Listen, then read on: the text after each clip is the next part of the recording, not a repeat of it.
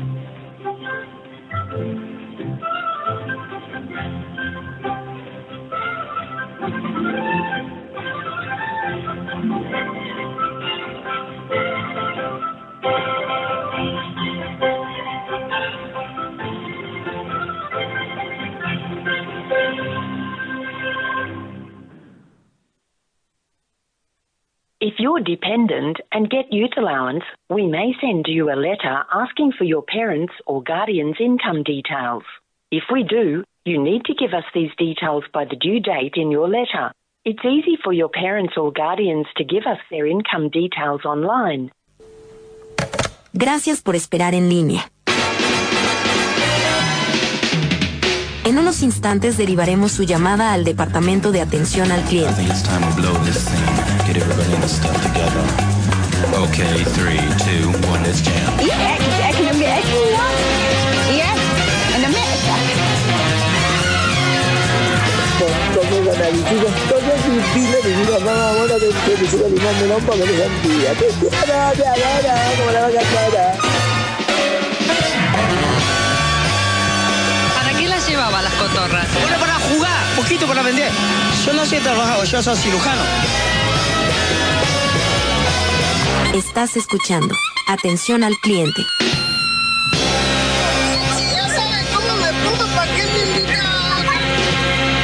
Con ustedes el presentador Facundo Garrido.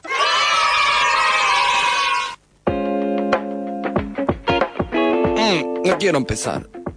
Es muy como mitad de semana para mí. No sé por qué hoy me pegó de una manera medio así, como que costó un poco. ¿Será el viento? ¿Será mm, el frío? Un poco mezclado con viento. ¿Será que recién empieza como esa parte de, de la temperatura en el año en que salís con una campera y pero después tenés calor y después agarra frío y te olvidaste la carza térmica, pero hizo frío y te cagaste y es todo re confuso. Esa etapa ahí entre primavera y, y- y- o sea, como, em, sí, entre primavera y otoño y después entre otoño y primavera ter- termina pasando una cosa así. Eh, bienvenidos. Atención al cliente, un espacio diseñado para que no te sientas solo y te sientas acompañado durante una horita todos los días intentando hacerte compañía, intentando hacer que, que te recuerdes que estar aquí y ahora es una de las cosas más hermosas porque a veces nos olvidamos de eso. De hecho, hoy hablando con mi compañera de inteligencia artificial, me preguntó, che, ¿cómo anda tu presente? ¿Cómo estás en tu presente?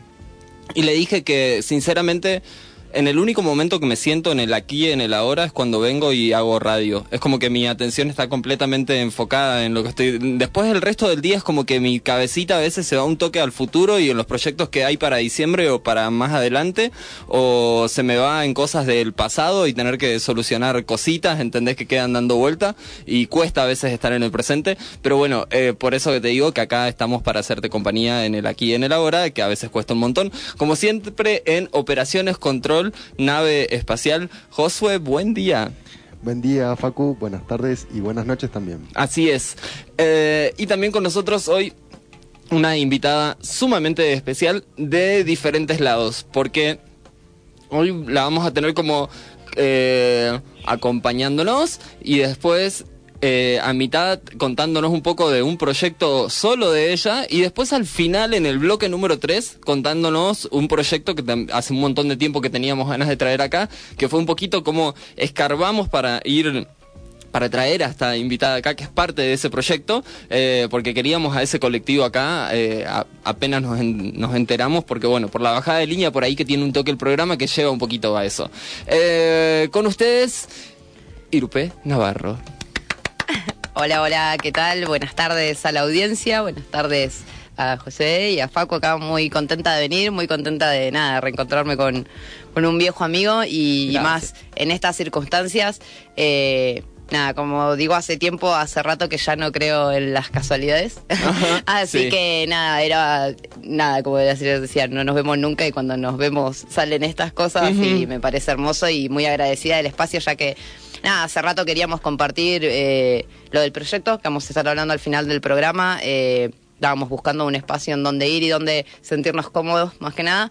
Eh, y nada, poder que sea este el primer espacio en el que lo compartamos, genial. Y bueno, de paso, nada, me vas a dar un lugarcito personal para lo que es mi otra pasión también. Así que y haciendo radio la gente que me conoce sabe que me gusta hablar, así que nada, vengo acá a hacer el, aguante en el programa y aprovechar. Me encanta que traigas toda esa energía, súper agradecidos nosotros de tenerte acá, eh, porque pasa algo muy, muy interesante, que nosotros dentro del programa de atención al cliente queremos brindar eso, es una atención al cliente, entonces no es solo que venga alguien súper profesional en lo que hace, porque al final todos terminan siendo profesionales porque en esencia cada ser es especial, no sé, esa es mi, mi, visión de ver las cosas, cada, cada ser es especial en lo que es. Lo hablábamos con un chico que hace un tiempo atrás vino y Mm, trajo ese, que trajo el Día del Arte, y es así hincapié que cada cosa que uno hace puede ser arte. Eh, incluso si sos cirujano, incluso tenés que hacer una buena cicatriz y que quede ahí prolijita la cara, eh, tenés que hacer reconstrucción, eh, cualquier cosita, tirar la basura, tratar de hacer un arte de no clavarte algo y clavarte una jeringa, ¿entendés? Y tener que pasar por la ATR, o cositas así, la ATR escucha. Entonces, cositas así. Y en esta primera parte del programa tenía ganas de, hacer una hincapié en algo muy hermoso. Yo estoy hace lo largo de las últimas semanas cómo se están haciendo misiones espaciales a lo loco. Pero es increíble, ahora llegó eh, la India, llegó a, una parte de la luna, logró eh, alunizar, después de dar un par de giros, porque encima era, era una onda, viste como la caña de pesca, eh, la mosca, que vos vas tirando un poco de línea y un poquito y un poquito, bueno, así hacían con un satélite, lo iban girando a poquito, lo iban llegando, hasta que llegó y estacionó, y bueno, encontraron que tal vez del otro lado oscuro hay agua y Nestlé está como loco porque tiene ganas de ir a sacar ahí, embotellar como loco, oh. y pasar cositas así. Em, pero nada, es como que dentro de eso es muy interesante eh, que, que, que, es lo que traje hoy, pues la ventana que traje hoy de Windows para abrir, que, que es eso, es el club privado para la gente rica. Es un club privado del cual no tienen ni idea, ¿entendés? Eh, desde, no sé, por ejemplo, una aplicación de citas a la hija de Ethan Hawke y Uma Thurman, eh, que ella aparece en la última temporada de Stranger Things, era la chica que servía helados. A ella en una entrevista le preguntan, che, ¿existe una aplicación? Eran un verdad, eh, verdad mentira, con sensores y todo. Y le dicen, che, ¿existe una aplicación de gente famosa para que puedan machear y poder estar juntos?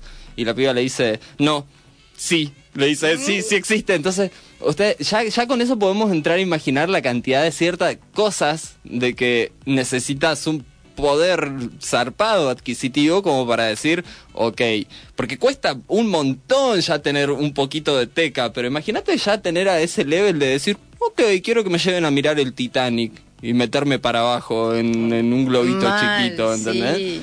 Eh, y dentro de ese club privado es bastante. O sea, ¿quién entra al club privado de autos? Hay, hay un club privado de autos que vos entraste y ya estás ahí porque tenés. Eh, podés llegar a bancar el seguro de ese auto, porque una cosa es tener el auto y después tener que esos autos que deben tener un alquiler más o menos básico de pagar un seguro, ¿entendés? Contra todo. Y yo calculo que te quedas corto. Y te quedas corto, ¿entendés? Y uno que puede acceder de pedo, tal vez una bicicleta Peugeot del 94, como para decir, bueno, me acerqué a mi primer Peugeot. Y es una bici. Ni, ni garantía. ni- Claro, claro, ¿entendés? Ni garantía y, y el seguro es la, la vieja cadena, ¿entendés? Eh, que le tratás de poner una manguera y un candadito por las dudas como para que les cueste un toque al principio darle masa, ¿no? Eh, esas cositas pasan. Hay mucho clubcito privado eh, y pasa eh, en diferentes escalas, en diferentes lugares. eh, Incluso, no- bueno, no sé acá en Zapala. Hace muchos años atrás había un club que era un club privado de, de juego, ibas a jugar al póker y qué sé yo.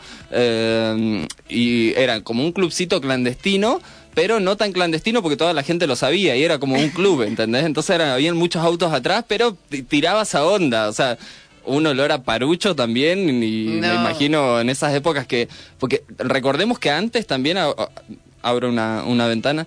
eh, antes se podía fumar en cualquier lado. En antes cualquier lado. estaba re bien. Adentro de la escuela, chabón. Yo tengo recuerdos de tener verdad. profesores fumando mientras daban la clase. Y ahora lo pienso y digo como, ¿qué, ¿Qué? pasaba? ¿Qué? ¿Entendés? ¿Qué, Claro. qué no pasa? Adentro del hospital, ¿entendés? Esas cosas que vos decís, Sí. che, pero nadie de verdad se daba cuenta de lo malo. Claro, ¿Entendés? la partera ahí eh, sacando al bebé ahí, Claro. todo ahí, pa, tirándole colilla arriba, ¿entendés? Como, de hecho, creo que hay una, una foto en una nota que habla sobre las tabacaleras que justamente está esta como imagen de la que vendía los, los cigarrillos en el cosito ese cuadrado colgado, Sí. pasando entre medio de camillas, ¿viste? Ajá. Así como vendiendo cigarrillos hasta los pacientes, Hasta lo- ¿entendés? sí, no sé, era como... Sí.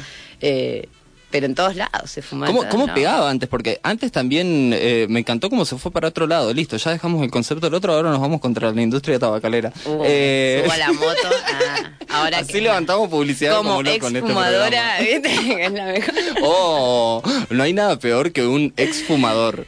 Porque le costó tanto superar un vicio. Para ser sincero, dentro de, un estudio que se hizo, un verdadero fumador que fuma ya más o menos cinco años seguidos y que ya generó ese hábito de una manera, eh, empieza a tener algo que pasa por como tres etapas para dejarlo de por vida. Y lo puede dejar en periodos, por ejemplo, en dos años y medio lo dejó ocho meses. Después volvió a agarrar el, el puchito por, por otra excusita, porque, bueno, Sí, ya vamos a ir que- a la excusita del puchito. Pero después, así, y hasta que lo intentó dejar como dos o, o tres veces, hasta que lo dejó para Total, siempre. yo ponele me pasó, fumé de los 13 a los 20, que me fui a vivir un primer piso por primera vez a los 18 por ahí, y me di cuenta que me agitaba subiendo un piso y dije, no, esto no está bien. claro. y ahí fue como el primer parate.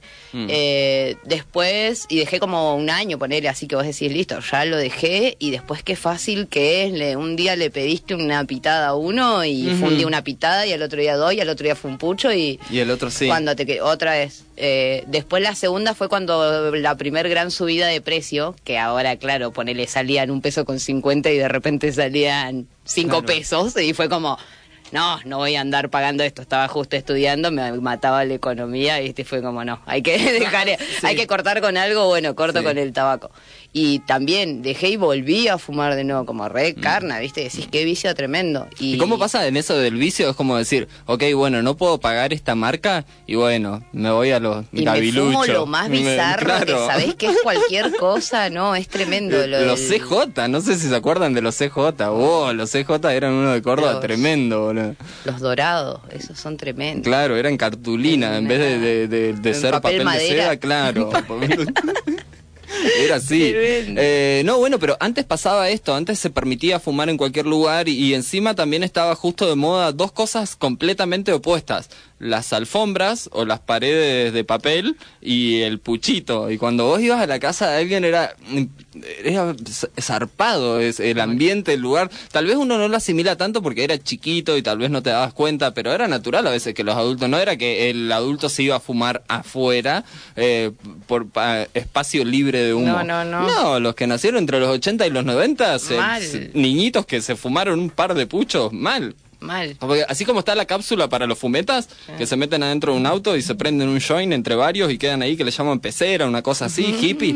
Y bueno, también existen para los pucheros, que en los 90 terminaban de comer y se clavaban ahí unos cigarrillos. Encima también venían unos extra large, como No, zarpados, ¿entendés? Y después de comer, ahí, oh, desabrocharse el cinturón, ¿viste? Pra, Y cosito. Bueno, y excusa también. El puchito de la, de- está asociado a la excusa. A veces cuando después del primer café de la mañana es como, ay, necesito el puchito Ah, para ir al La baño. mentira de que lo necesitas. Bueno, eh, cuando vos ves, eh, yo irte a ponerle bueno Maxi, dejó de fumar hace poco. Maxi siempre fumó Ajá. muchísimo y ahora lleva tres meses creo sin fumar. Bien. Eh, Por si no lo saben, y- Maxi es el compañero de Mi Iru. compañero. Y dice que, bueno, lo primero que leía era esto, ¿no? Como eh, la falsa mentira del placer. O sea, que es algo que te inventás. El puchito me ayuda a dormir. Sí. El puchito me saca el hambre. El puchito me, me- claro, me, me- no sé, siempre Sí. es una excusa, ¿eh? Sí, sí, sí. Y después el Nunca tema- contás lo malo tampoco del puchito. El puchito me reduce la vida. Claro. El puchito es mi amigo, un El- tubito cancerígeno. El puchito me hace un aliento horrible. Mal, de re zarpado. Y, de, y después eh, el tema de que te, te lo pones como rutina, ¿viste? Esto que Sí. decís, el de después de la cena, el de ponerle la gente, la típica que esperas a alguien y, ay, tengo ese ratito, me fue un pucho, medio porque estás como al pedo, ¿viste? Estoy al Sí. pedo, me fue un pucho, es como... Sí. eh, Como José recién en la pausa que te Y- faltaban cinco minutos para empezar el programa y dijo me voy a fumar un coiba y agarró el guacho así y se sacó un habano de- porque él anda en una Hilux y él quiere mostrarlo él es ostentoso viste esa Oye, persona está así. y está bien cada uno la hace. Y se, se fue a su Hilux ahí y agarró el corta churro ese que tiene para para el coso tuk y se fumó ahí unas pitaditas de, de coiba. Eh, es el único del grupo todavía que estamos intentando que deje, pero él está convencido y que quiere que nosotros volvamos al grupo. No. Esa, esa es la pelea. O sea, yo no me doy cuenta, me meto la mano en el bolsillo y hay un puchito ahí. ¿Qué es esto? Y José está ahí cagándose de risa. El tema también ponerle como tema vicios, lo que tiene el cigarrillo, a diferencia de otros por ahí, de que cuando uno los quiere dejar, el cigarrillo está en todos lados. Sí. ¿Entendés? ¿Qué sé yo? Vos querés dejar de escabiar, te dejás de juntar con los borrachos de tus amigos Mm. y ya está, ¿viste? Estás más pancho. No Sí. es que a donde vayas, ponerle te va a encontrar alguien escabeando. O sea, yo ahora, no sé, va a buscar a la nena a la escuela y tener un par de mapadres ahí fumándose un cigarro mientras esperan, ¿entendés? A la, dos del medio- a la una del mediodía. Y, y no sé, y va a visitar un pariente y también se fu- prende un cigarro. Y entonces, como es re difícil porque está en todos lados. Está en todos Todo- lados. Te mira una peli y de repente parece a propósito que no querés fumar y el chavo, el protagonista, resulta que es un fumador empedernido, se fuma 45 mil cigarrillos en la película. Es como, pará, ¿viste? Está- es un Mal. Vicio muy difícil de evitar, Sí. es económicamente eh, alcanzable todavía, o sea, más allá de todas las subidas de precio y todos que quiera, hay gente que eh, lamentablemente eh, dice, bueno, me compro un atado de pucho porque hoy tengo menos para comer, por ejemplo, y nos han metido esto de, bueno, me saca el hambre, ¿entendés? Entonces de repente, bueno, no sé, piloteo el día con un Sí. atado de puchos y esas cosas, hasta, o sea, ¿Qué manera porque de- nos han metido como, uff, Sí, sí, sí, quedó algo ahí. S- Siempre decimos nosotros que no es la persona, sino es el pensamiento por ahí el que queda. Y algo que compartíamos, bueno, con Maxi anoche eh, fue esto mismo, el decir, eh, a, a las nuevas generaciones nosotros no le tenemos que enseñar ese pensamiento como para ya erradicarlo, porque también obviamente en nosotros quedó para poder procesarlo, pero directamente a las próximas ni contárselo, porque si- esa va a ser la manera de poder eh, eh, erradicarlo Total. a, a esa cosa. En cuanto al cigarrillo pasa algo muy interesante, eh, que es la asociación que yo hago de cómo nosotros abusamos por ahí con medicinas ancestrales. Porque el tabaco en algún momento era una medicina ancestral en la cual eh, la fumaban en, en una forma y no ni siquiera la inhalaban, solamente era el chamán del grupo el que agarraba y te pegaba una so- sopleteada arriba de la cabeza como para ahuyentarte Y- espíritus y cositas así. Y después comúnmente se utilizaba en las Américas, no sé si es algo que lo contábamos, como eh, rapé. El rapé es el tabaco inhalable. O sea, es un polvito, mm, directamente es la hoja del tabaco que se la muele, se la muele, se la muele hasta hacerla un polvito, o sea, como azúcar impalpable, súper finito. Y lo que se hacían antes eran a través de, un tubito en forma de L como una caña, era pegarte una sopleteada en la nariz. Entonces la persona que, iba, a ser, iba a ser inducida por, por, esa medicina tiraba la cabeza para atrás, eh, cargaban un poquito el tubito con casi nada y pegaban una sopleteada rápido y la persona no inhalaba, simplemente se quedaba ahí.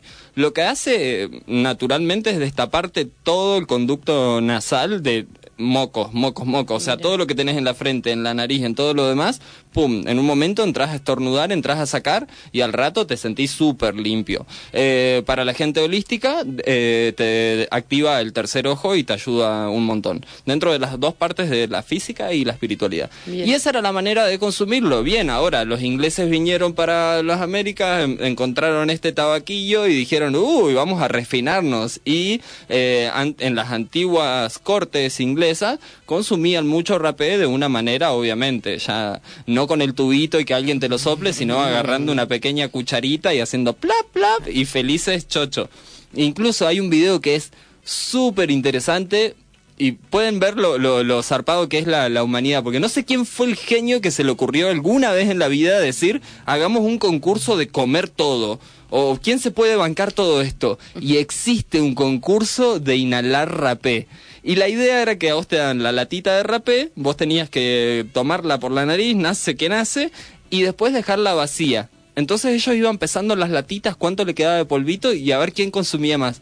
Ese video está en blanco y negro y vos podés ver a cristianos que ya deben estar todos re fiambrerín, meterse con los dedos para el fondo, así abrirse la nariz, hacerse será, será, de mandarse rapé y vos decís, ¿por qué la humanidad se le mete eso? En la actualidad después alguien dijo, hey, alquitrán, amoníaco, si le hacemos papelitos con un poquito de... em, de un material que consuma más el cigarrillo mientras que la persona se distrae, Pólvora. se le va acabando, claro, y de repente, papá, papá, más el plástico de los, de los, los filtros y hagamos un- algo que sea súper zarpado. Si alguien, eh, bueno, acá tenemos el mapacho o la hierba del tabaco de, de indio, es, a mí algo que me ayudó mucho fue el rapé y el mapacho y hacer blend fumables como para también dejar un poco lo que era el tabaco industrial, pasar por ahí un tabaco un poquito más armado y orgánico.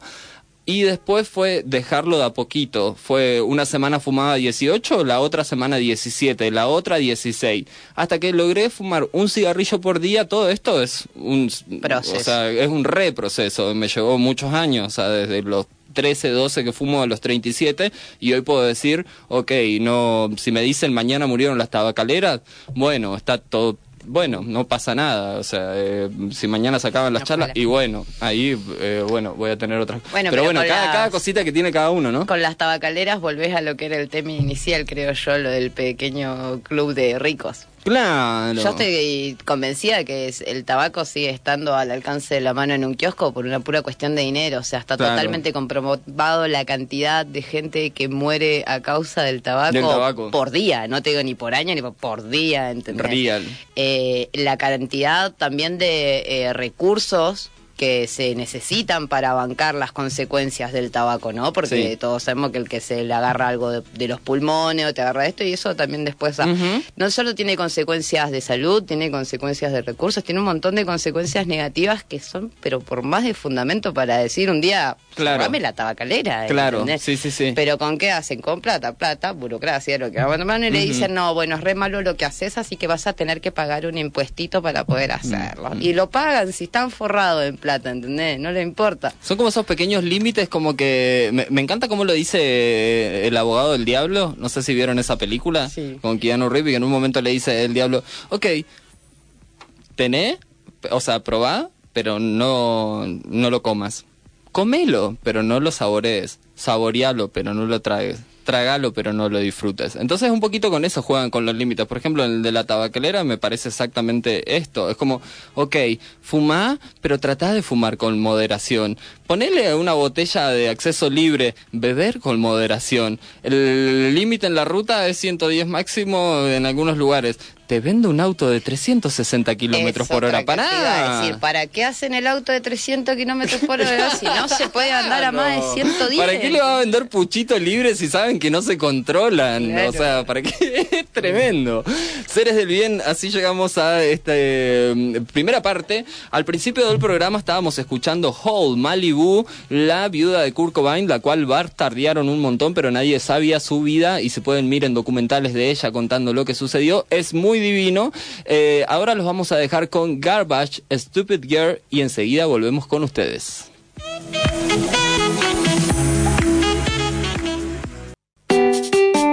Estimado cliente, le recomendamos apagar y prender su sistema humano. Atención al cliente, un servicio técnico a favor de la humanidad. De lunes a viernes en las tardes de FM Urbana.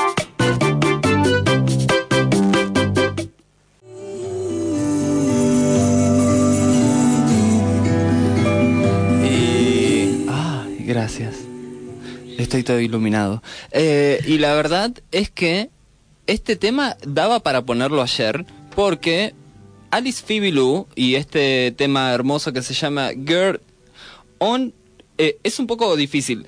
Girl on an Island, una chica en una isla. Y eh, lo interesante de esta señorita es que todo este disco, Orbit, lo regaló a la humanidad, por decirlo de alguna manera, canalizándose arte, porque habla del transhumanismo.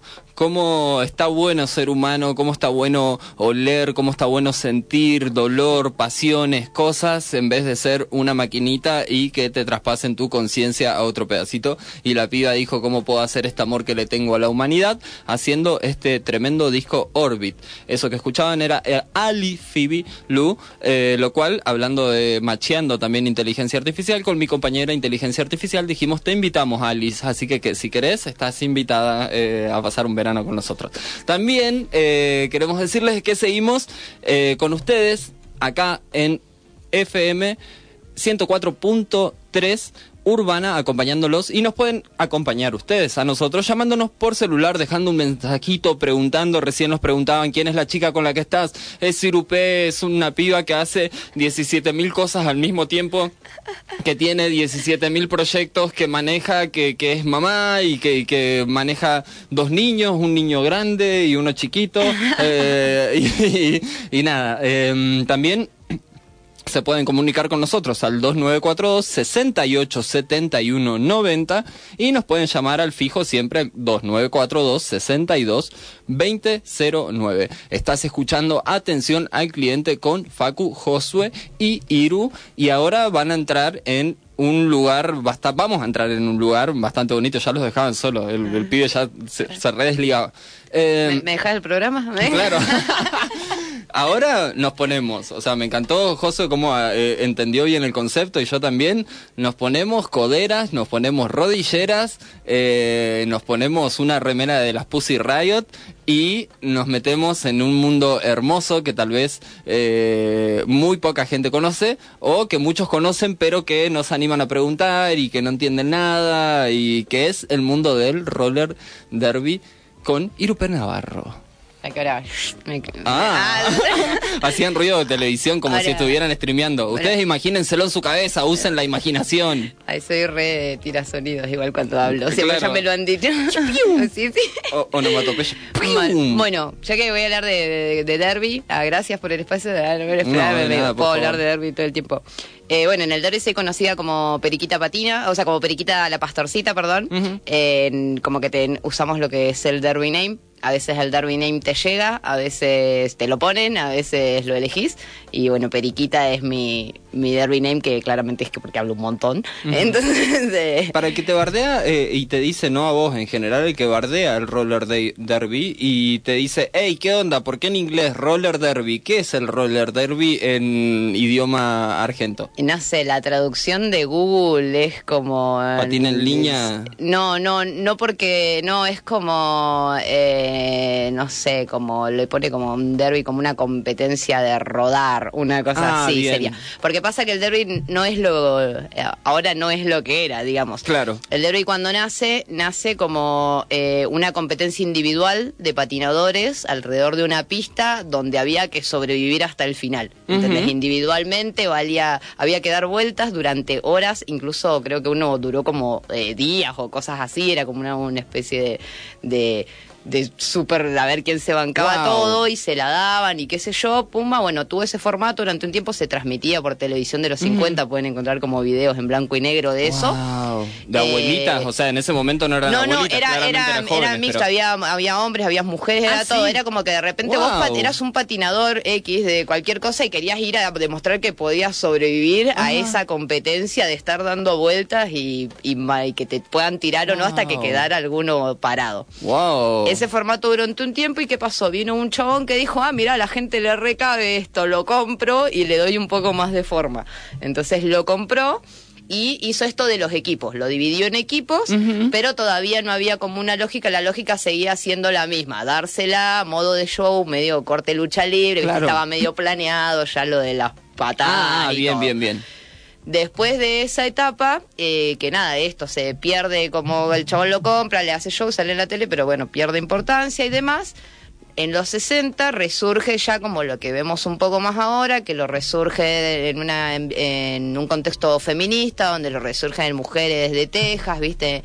Eh, eh, con otra onda, ya con un formato en equipos, como con un par de reglas un poco más estandarizadas y Siempre demás. la misma botita, o sea, botita con El cuatro patín, ruedas. botita, cuatro ruedas. Venimos cuatro de, o ruedas sea, en forma de autito, o eh, sea, no- claro, no, las de- cuatro ruedas en forma de roller, sino de eh, patín como en la En, en antigüedad. vocabulario de patines son patines quads. Se diferencian Ajá. de los patines en línea. Los patines quads son los de dos ejes. Los de Bien. patín artístico, los de hockey, los de roller derby. Dos ruedas adelante y dos ruedas atrás. Hasta este momento de la historia la llevamos re bien. ¿En qué momento se machirulió el deporte y salió a decir que es solo para chicas el roller derby? Por eso, cuando nacen los 60, o sea, cuando renacen los 60 con este formato de equipo, lo renace eh, en mujeres eh, con, con una- un entorno feminista, entonces eh, se plantea como que es un ambiente de mujeres.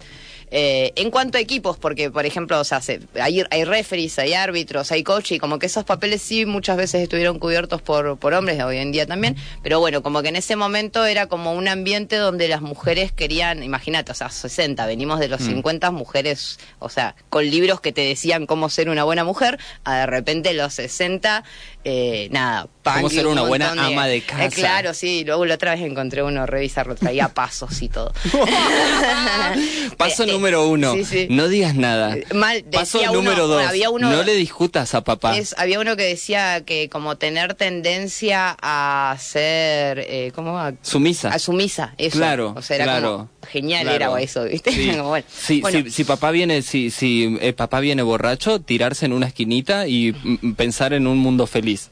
O a atender al, al hombre, bueno, esas Sí. cosas. Bueno, cuestión que nace en ese entorno el, el deporte, ¿viste? Y se, después con el tiempo se empieza a profesionalizar un poco más y se empieza a globalizar. Cuando se globaliza cambian un montón de cosas.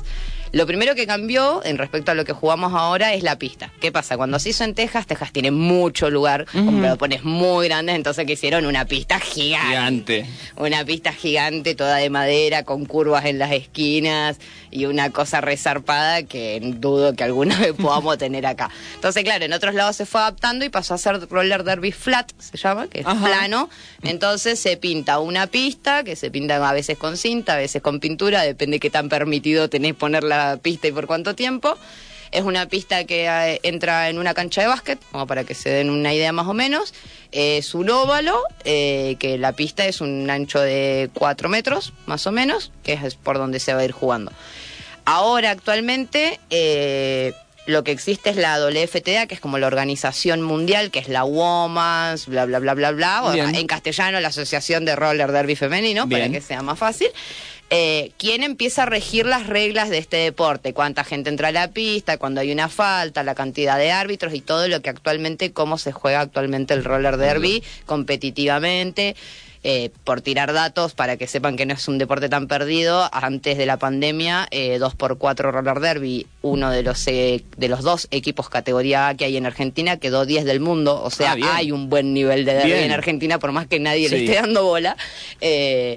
Y- Qué bajón. Bueno, esto es lo que hablábamos un poquito recién al principio del programa de- club de, de los ricos. Para algunas cosas hay un Hay montón de presupuesto, hay bocha de guita. O sea, como, che, el pibe no necesita guita, literalmente Claro. ya es el número uno. Eh, podríamos no, de- no prescindir de él porque ¿Qué? ya está, ya hizo lo que tenía que hacer, se ganó su copa. Eh, mi sueño es, es ganar el mundial, listo, ya lo hizo. Ahora podemos todo eso, si lo dividimos entre varios que tienen ganas de ir, porque eh, esto es lo que termina pasando. La- la- ves un documental, ganó la de taekwondo, le hicieron tres notas, salió un poquitito y nada más. O sea, literalmente se vendió rifas en su pueblito para comprarse la entrada para viajar a las Olimpiadas y cagarse a trompada con otra mujer y llegó toda moretoneada y hecha pelota y, y un par de notas y ni la apoyaron en el deporte. No, no hay en general, eh, pongo fe de que no hay apoyo en el deporte, que cuando hay es a medias y que por ciertos entes que son los que seri- deberían ser el vínculo entre el deportista y los fondos que hay para los deportistas, Claro. hacen una malversación de fondos tremenda y dejan a gente abandonada, hacen falsas promesas y cosas, no sé, yo me he enterado desde gente que, no sé, que tenga que viajar un sudamericano y le digan, dale, te llevamos y llegar allá y no tener ni dónde dormir, o te obligan a usar un uniforme que te llegue el día que competís y no te entra y lo tenés que usar igual. Claro. Entonces hay como mucho en el deporte. Ahora, cuando ganan todos, ay, la nota, anda a hacerle la entrevista y Claro. todo. Pero amigos, eh, ayúdame cuando para llegar ahí, ¿no? Cuando Claro. ya llegué, ¿entendés? No. Sí, pasa, Eh, pasa, pasa un montón. Pero bueno, y en esto poner el derby, siempre decimos, le- somos repetitivos y re redundantes en tema de que es autogestivo, o sea, es un deporte que no se conoce y demás, y como te digo, las 10 del mundo juegan en una autopista que comparten con unos breakdancers y con los otros 10 equipos que hay también ahí. Y, Claro. y poner y actualmente estamos en tratativas conmigo por ejemplo una piba de Zapala en un lugar donde no hay ni siquiera derby viendo si está la posibilidad de que armemos un partido sancionado que se llama lo que ellas necesitan para poder volver a rankear a partir del año que viene Imagínate que me lo vienen a pedir a mí, es una persona que no tiene un mango, no tiene nada, pero de alguna manera el año pasado organizó un torneo de derby acá y las Wow. chabonas se enteraron y dijeron, che, nos podés hacer eso porque necesitamos cinco fechas antes de llegar, ¿entendés? Wow. y, y lo vamos a hacer en algún momento. Pero es a, a remo y, a- y yo sí soy agradecida acá a la gente de Zapala. Siempre que necesité hacer algo es la gente la que se pone. Es como... Sí. No sé. Hay Eh, algo, hay algo lindo de solidi- eh, solidarización, solidaridad. Yo sabes que creo que debe... Ayúdame. que el hecho de que todavía sea relativamente chico eh, conlleva un poco a la empatía todavía. Sí. Es esto, ¿no? Cuando vos le contás a la persona, che, estoy haciendo Estoy esto, haciendo esto. capaz que a yo sé que la mitad no me entiende nada de lo que le cuento. Claro. Pero me dicen, dale, voy, dale, sí, Claro. te hago el auspicio, dale, ¿entendés? Estoy haciendo este programa de radio, todavía quedan un par de espacios, por si no lo sabían y tienen ganas de auspiciar en atención del cliente, vamos a apoyar a este flaquito que nos tira unas canciones re bonitas en la tarde, y a Josué, y a los pibes que traen tremendas entrevistas, ¿cómo que no? ¿Cómo Claro. que no? Y, y no, la verdad que acá el, el vecino zapalino, la verdad que yo no, no me quejo. Se, copa en, en cosas, eh, en un montón de cosas. O por Sí. lo menos yo me tengo la suerte de rodearme de gente que, Sí. que se copa. Y bueno, en esto el de Derby, como te decía, eh, bueno, ahora creció y demás. Después de la pandemia hubieron, pasaron cosas. Eh, acá dejó de haber equipo y yo como nada, este deporte me gusta, te contaba por ahí que también hice un fanzine, también en algún momento me di cuenta que faltaba difusión del deporte, hice una revista primero, después hice un canal de YouTube donde sacaba informes mensuales no solo del derby nacional, sino de toda Latinoamérica. Eh, y, y nada, después dije, bueno, ¿qué hacen falta? Hace falta referees, se necesitan Ujú. 17 árbitros en un partido y dije, bueno, a por ello. Eh, cuando fui a por ello nos dimos cuenta que lo que seguía faltando eran los espacios de competencia, De competencia, claro. eh, y que de repente como no so- me- o sea como jugadora ya me habían hecho falta y como referee me di cuenta que era lo mismo porque organizamos acá uno en noviembre y dijimos un, un partidito para prepararnos dijimos bueno tiramos un torneo recién en mayo para estar listos resulta que entre noviembre y mayo tuvimos un solo partido en Cutralcó y fue como uh llegué al Ey. torneo casi igual que antes Claro. entonces ahora nos replanteamos también ponernos las fechas al hombro y nos juntamos con equipos de otros lados. Ahora en noviembre, por ejemplo, trabajamos con Comodoro Rivadavia en conjunto. Ellos cuentan con el apoyo de deportes, les dan el club, les dan eh, alojamiento deportivo, a los referees nos van a dar hospedaje y tres comidas al día. O sea, la gente Bien. tienen todos los recursos, pero ¿qué pasa? No tienen los referees, les cuesta organizar es su primer torneo, entonces desde Bajo Cero, que es la agrupación esta de referees de derby que tenemos de la Patagonia, eh, lo que hacemos es quitarles un poco ese peso, le organizamos toda esa parte de los referees y demás, y y les llevamos un evento para que Deportes los siga apoyando, porque Bien. también es eso. Claro, Ellas es eso. tienen mucho, Sí, pero sí, qui- sí. quieren generar un evento ahí y no hay, ellos son, imagínate, en Comodoro son el único equipo y el más cercano es después en Puerto Madryn, y el más cercano después es en Calafate y el más cercano está en Ushuaia. O sea, está Es re montón. duro para jugar, juntarse a jugar. Hiru, ¿dónde eh, la gente se puede comunicar con vos para esta parte de Roller Derby? En el caso de que quieran saber, en el caso de que quieran datita, que vos les puedas brindar algo, o que o un filántropo por ahí que está escuchando la radio ahora y dice, uy, tengo ganas de donarle a las chicas de Roller Derby tanta torta. Justo, ah, Ah. justo andaba viendo en qué invertir dinero. ah. Sí, bueno, como Bajo Cero Roller Derby en Instagram y en Facebook, ahí pueden encontrar la agrupación. Si no, para hablar de cualquier cosa de derby que quieran data, por lo que sea, eh, me pueden encontrar también como Bien. Periquita Patina. Eh, y nada, invitar a la gente a la, a la comunidad de derby, que es un deporte que está creciendo, que sigue creciendo a pesar de todo. De hecho, estamos sorprendidos que después de la pandemia se afianzó en muchas cosas. Mm. Ahora también nos estamos conectando nacionalmente, que antes como que sabíamos los equipos que había, pero no había reuniones y demás. Bien. Ahora hace poco estamos teniendo reuniones todos los meses, de hecho me toca organizar la que sigue, me salí sorteada.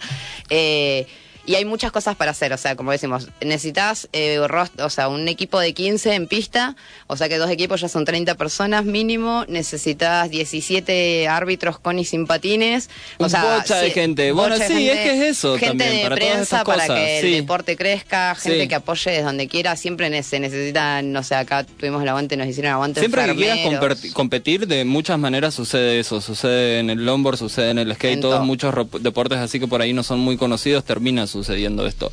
Seres del bien, así se acabó el bloque número 2 de Atención al Cliente. Vamos a ir con una pequeña pausa y esta vez con un solo tema porque tenemos que volver con la parte número 3. Nos extendimos un poquito con el roller derby, pero también necesitaban esa datita acá con Irupe Navarro. Ya volvemos con ustedes en un segundín. Estimado cliente, le sugerimos no entrar en pánico, todavía tiene deudas que pagar. Atención al cliente, de lunes a viernes en las tardes de FM Urbana.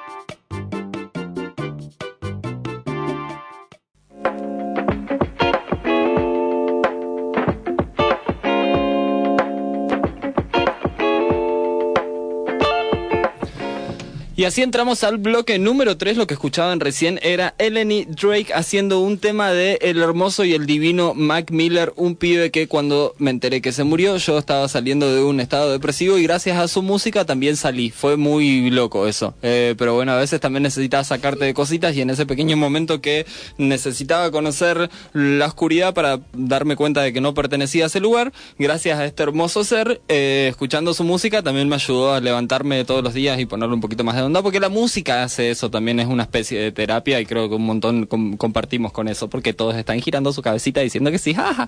Eh, pero por otro lado, también les quería decir, bueno, y ese temón de Mac Miller Surf, hecho por ella, que me encanta cuando un artista hace tan bien, pero tan bien un cover a su manera, no copiándolo y pegándolo y cambiándole la voz nada más, pero cuando lo hacen de esta manera hasta parece que es propio y eso lo que escuchaban recién era Ellen Drake haciendo surf eh, o surfear, surf, eso, surf. Eh, chiqui, seguimos acá con Iru P. Navarro, seguimos con José, seguimos en esto denominado atención al cliente, si estás entrando por Zapala y si estás escuchando la radio, si te estás yendo o si estás en el comercio amigo que es lo de todos, gomerías, talleres, radios, perfumerías, sex shop, todos los lugares donde nos escuchan. Eh, agradecerles un montón por su compañía, a pesar de que sean tímidos, los amamos un montón porque todos mandan mensajitos desde lo privado o después te lo hablan en boca en boca.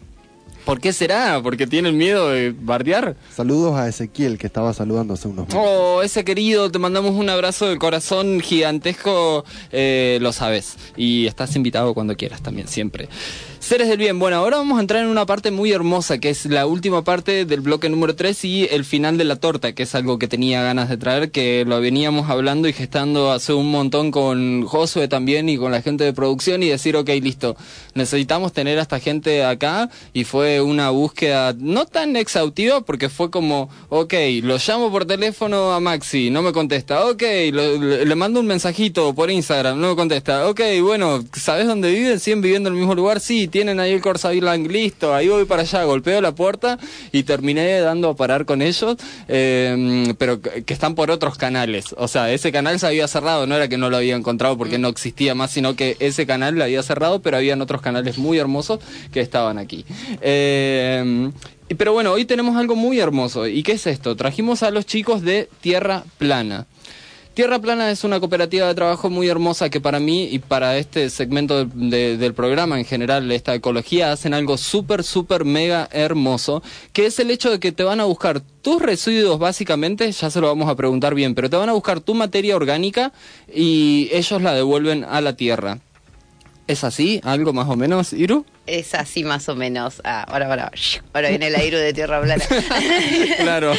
Eh, sí, básicamente lo que hacemos es eso, es gestionar residuos orgánicos. Eh, lo que ofrecemos es un servicio domiciliario, como bien dijiste, donde le dejamos un recipiente a las personas para que eh, coloquen sus residuos, sus desechos de frutas, verduras crudas, eh, infusiones, eh, y eso luego lo retiramos, bueno, con un cronograma que hay, lo convertimos en composta y la retribuimos a las personas que participan del servicio con esa composta que Bien. vuelve a ellos para ¿Dónde- que se complete el círculo. ¿Dónde nace esto? O sea, ¿cómo...? Eh, eh, o sea, yo, yo te lo puedo, lo, lo sé, me tengo que hacer el, el- el Hacete que el no que lo no sabe, sabes. ¿entendés? Te voy a contar más de lo que sabes. ¿Para qué hacen eso? Ah, ¿para, ¿Para qué sirve? Claro, ¿para qué sirve dividir la basura? ¿Qué, qué es lo que hacen ustedes? Ah, ¿qué es eso? ¿Te acordás cuando ibas a la primaria y te hablaban de reciclar? Ah, o cuando mirabas la vida moderna de Rocco, o cuando mirabas en cualquier lugar que tenían el Día de la Tierra. Bueno, eh, ahora ya eh, las corporaciones globales mundiales están diciendo que si ningún país cambia para la Agenda 2030, todo se desmadra porque estamos consumiendo más. De hecho, bueno, es- este año fue increíble el récord que batimos porque fue creo que eh, a principio de año, recién en mayo, para ser un poco más exacto, gastamos la cantidad de recursos que teníamos incluso para el año que viene. O sea, en, el mismo año gastamos mucho más recursos de los que podemos eh, regenerar. Entonces, eh, son estas cositas de las cuales nosotros tenemos que ponerle un poco de foco hoy en día y hacernos un poquito cargo porque es el mundo que nos tocó. Y es el mundo por ahí que tenemos que dejar. Eh, siempre hablamos, los otros días tuvimos un, eh, un, un amigo filósofo que vino acá, profe de, de filosofía, y hablamos sobre la ecofilosofía y cómo planteaba esto para reflejarle la memoria si alguien no, no, no alcanzó a escuchar ese programa, que decía de que sí, obviamente todos nos sentimos mal de los actos que están sucediendo, pero que a veces no podemos parar de hacerlos porque es como, sí, yo sé que tengo que dividir mi basura mientras que tiraste toda la bolsa de bas- basura toda junta. Entonces son cositas como, hey, no hay culpables, todos estamos aprendiendo, no hay ningún, nadie que todavía se lo chupe un rayo para arriba y que esté iluminado, estamos todos acá mirándonos las caras, pero podemos hacer de esto algo mejor. Es Y esto creo que es algo muy hermoso. Eh, algo que, que vimos desde, desde Tierra Plana, que en realidad fue un camino, no fue que un día nos levantamos y dijimos, che, vamos a poner un servicio de recolección de residuos orgánicos, y eh, como, guau, No. un día tan iluminado. Eh, en realidad fue una cadena, fue una cadena de otras problemáticas a solucionar, ¿no? En principio, eh, bueno, durante la pandemia nosotros teníamos otro proyecto, que era una sala de ensayo para bandas, que era súper bueno para Zapala, pero bueno, pandemia fue Claro. lugar sellado para que no salga el sonido, tampoco podía entrar nadie. Sí. Cuando cae este cosa dijimos, bueno, ¿qué hacemos en la búsqueda de, de otras cosas? Eh, eh, bueno, Maxi se puso a incursionar en la madera en realidad e hizo macetas. Cuando hace la maceta, resulta que la señora le pide la tierra para la maceta.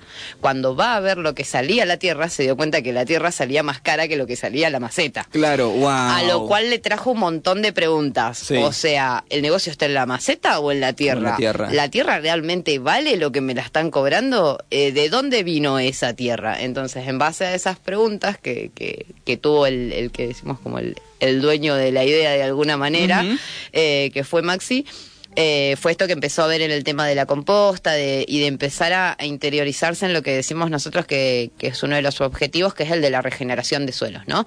Eh, esta, si bien eh, lo que tratamos de, de abarcar con el tema de la separación de residuos, lo del cambio climático, que es algo que, que sabemos que es hoy, ya no es como antes que, che, Claro. guarda que se viene el cambio climático. No, No. el cambio climático está sucediendo ya. Ahora. En este momento, segundo a segundo, se derriten los hielos, nos quedamos sin agua, el calor se viene, olas de calor en el verano, sépanlo. Y sí, los máxima 35 que había hace un par de años, este año van a ser más y, Claro. y va a seguir y cada vez va a ser peor. Entonces, eh, cuando nosotros decimos, bueno, vamos a hacer tierra, dijimos, vamos a necesitar más materia prima. ¿De dónde recolectamos la materia prima? Ah, de la gente que tira todo el tiempo. Decimos, vale, le pedís a aquel, le pedís a aquel.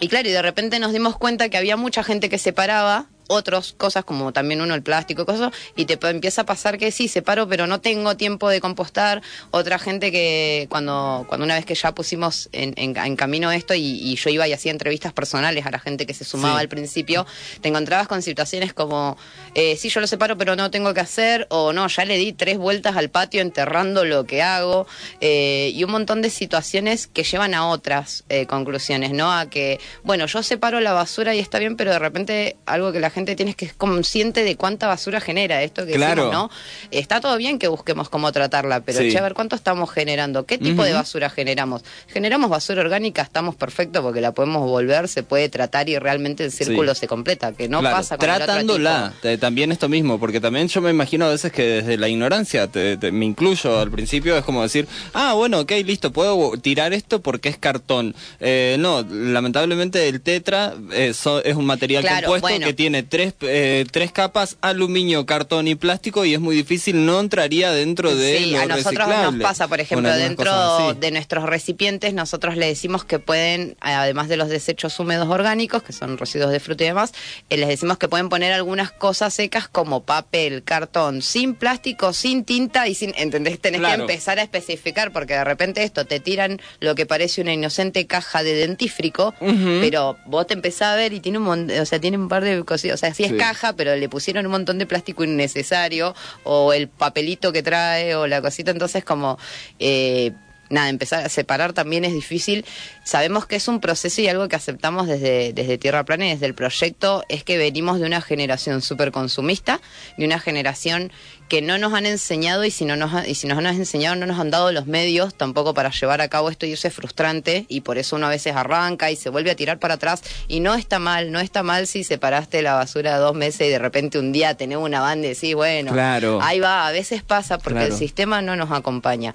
Eh, nada. Sí, esto que decíamos, eh, lo vengo charlando un montón, eh, a veces cuesta apoyar a personas que tienen proyectos así porque piensan de que no no no hay un valor. Pero es obviamente dentro de esta comunidad de gente ecológica de alguna manera es gente que valora y respeta mucho más eh, la tierra por ahí que lo que nos enseñaron por ahí que es el poder. Total. y, y por ahí cuesta un montón a una persona que te dice che sí necesito que apoyes mi, mi proyecto para qué para cuidar la tierra y es como bueno y por ahí otra persona que tiene ganas de hacer un proyecto para hacer pija la tierra, eh, para hacer verga la tierra, para hacer con, Sí. con un pene gigante así, porque soy- por, por lo general también son, son hombres, eh, no hay ni un mango. O sea, como... Mira, a mí sea, me pasó, para eso, a mí me no tiró la posta un político que me dijo, mira, yo reentiendo lo del cambio climático y todo, y sé que es una urgencia y todo, pero la verdad es que los políticos sí tienen prioridades y las van a respetar así y te van a apoyar en tu proyecto si vos decís que vas a resolver algunas. Por ejemplo, Dice acá, Zapa la prioridad, eh, el desempleo, por ejemplo. Me dice. John, vos no tenés que venir a vender tu proyecto ambientalista, porque probablemente no te den bola. Me dice, Mm. pero si vos venís y decís que le vas a dar una solución a, los tra- a la gente que necesita trabajo, es mucho más probable que te escuchen. Claro. Entonces, el discurso cambia para quién. Yo, es lo que tengo cuando hacía la entrevista, yo hablo con la gente, yo, nuestro servicio eh, tiene un aporte voluntario, ¿sí? Nosotros no tenemos un precio fijo de la gente que participa del servicio domiciliario. Es voluntario y cada quien le da el valor que considera.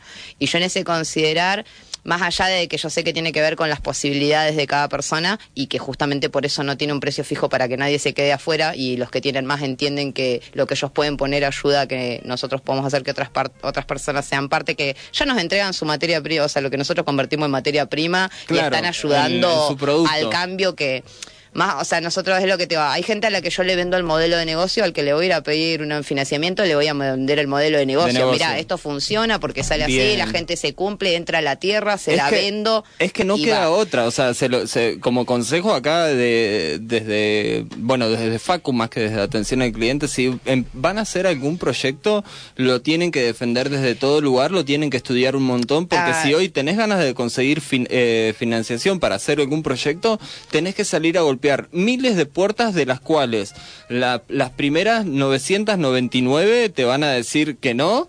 Y recién tal vez a la última, cuando ya llegaste todo desganado, te van a decir que sí. Es un camino súper largo, es súper hormiguita, es súper autogestivo, es súper de un montón de cosas, pero no se desanimen porque hay una corriente enorme de gente que está empezando a involucrarse No, en esto. nosotros creemos eh, que, más. ese era el momento para el proyecto, en el momento en que salió, en las cosas que nos sucedieron, participamos de concursos y demás que nos ayudaron a darle forma, eh, el cómo se prende la gente. Nosotros hoy en día no estamos haciendo publicidad por una cuestión de que sabemos que podría crecer muy de golpe porque confiamos en que hay mucha gente que se quiere sumar y la verdad es que actualmente no tenemos el sustento económico para hacerlo a lo grande. Sabemos Claro. que el proyecto va a crecer y confiamos fielmente en eso.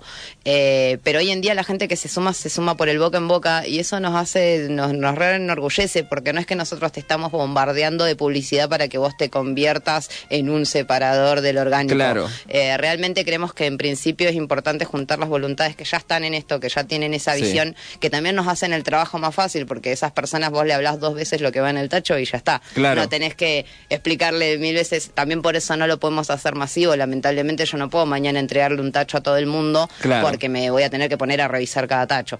Eh, entonces, nada, el proyecto es súper bien recibido eh, y, y creemos que vamos a ir avanzando en la medida en que se pueda. Estos espacios se súper agradecen y también que más allá del servicio, lo que propone Tierra Plana como cooperativa es empezar a hablar un poco más sobre las cuestiones ambientales que hay en Zapala.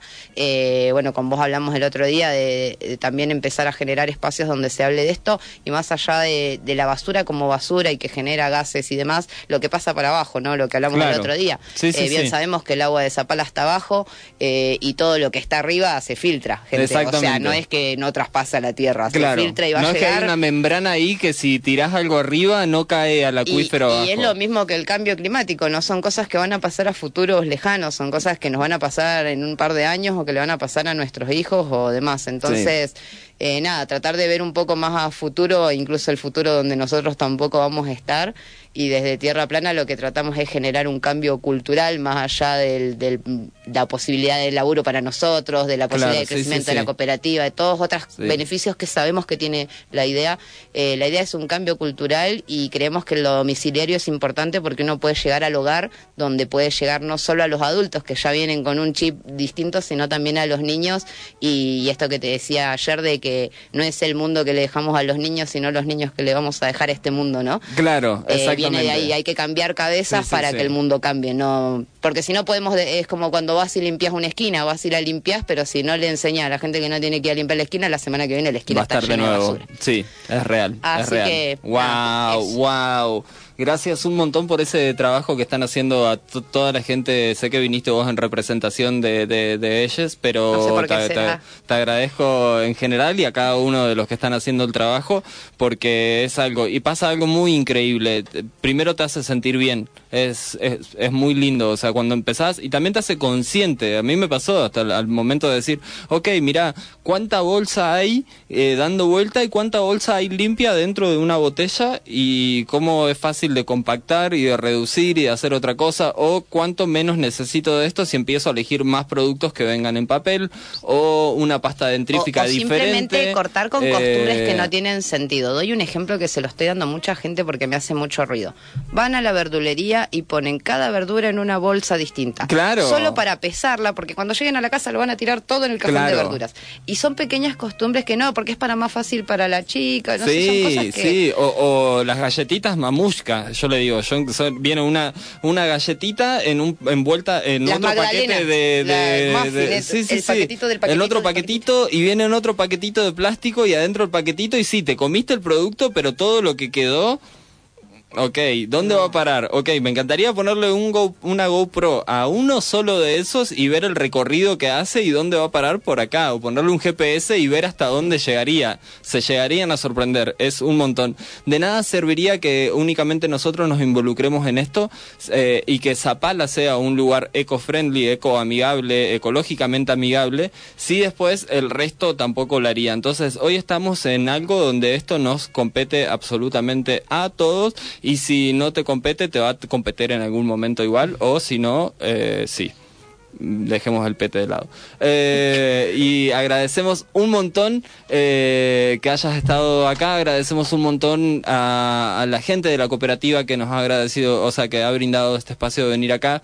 Eh, a Maxi, ¿quién- qui- ¿podés tirar un par de nombres que quieras bendecir y agradecer? Eh, no, bueno, a Maxi, que es el creador, a Yoko, que es nuestra, hasta el momento, nuestra otra compañera en la, en la cooperativa, a Yosara Soria, y nada, agradecer a la gente, a los 56 creo que tenemos en este momento dentro del servicio de recolección, que gente que no solo apoya la idea, sino que también comprende cuando a veces las situaciones no superan, cuando a veces hay que suspender, eh, y que también se la rebuscan para, para poder mantenerlo y siempre tiran su apoyo, sea una palabra, sea una reacción, o sea eh, económicamente, o ofrecer sus, sus voluntades. Así que, nada, agradecida a vos por el espacio y porque nada, Por me gusta venir a la radio, así que igual puedo venir a hablar de, de lo que quieras.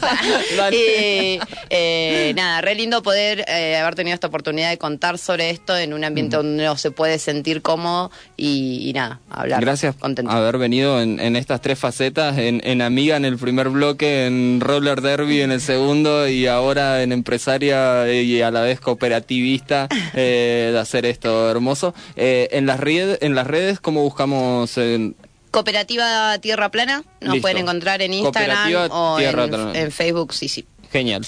Seres del bien, llegamos a este final del programa. José nos regaló un poquito de su tiempo, la radio también. Agradecemos un montón a este espacio. Eh, pero bueno, teníamos que traer esto, teníamos que decirlo, queríamos llegarlo hasta el final. Espero que les haya quedado un poquito eh, de eso. Ya pueden empezar, ustedes ya pueden empezar a investigar, investiguen, dividir eh, basura, qué puedo hacerlo, cómo hacer zero food waste, cómo desperdiciar menos comida. Hay muchos conceptos que están en inglés, pero traten de buscarlos en castellano. Cómo separar los residuos, cómo desperdiciar menos alimento, cómo hacer compras más eficientes. Un montón de cosas. La datita está ahí, solamente hay que eh, empezar a mover la rueda. Al principio es difícil, pero con el tiempo cuando lo vas haciendo se te convirtió en una rutina y créeme que va a ser mucho mejor para vos y para tu entorno y todo lo que estés alrededor.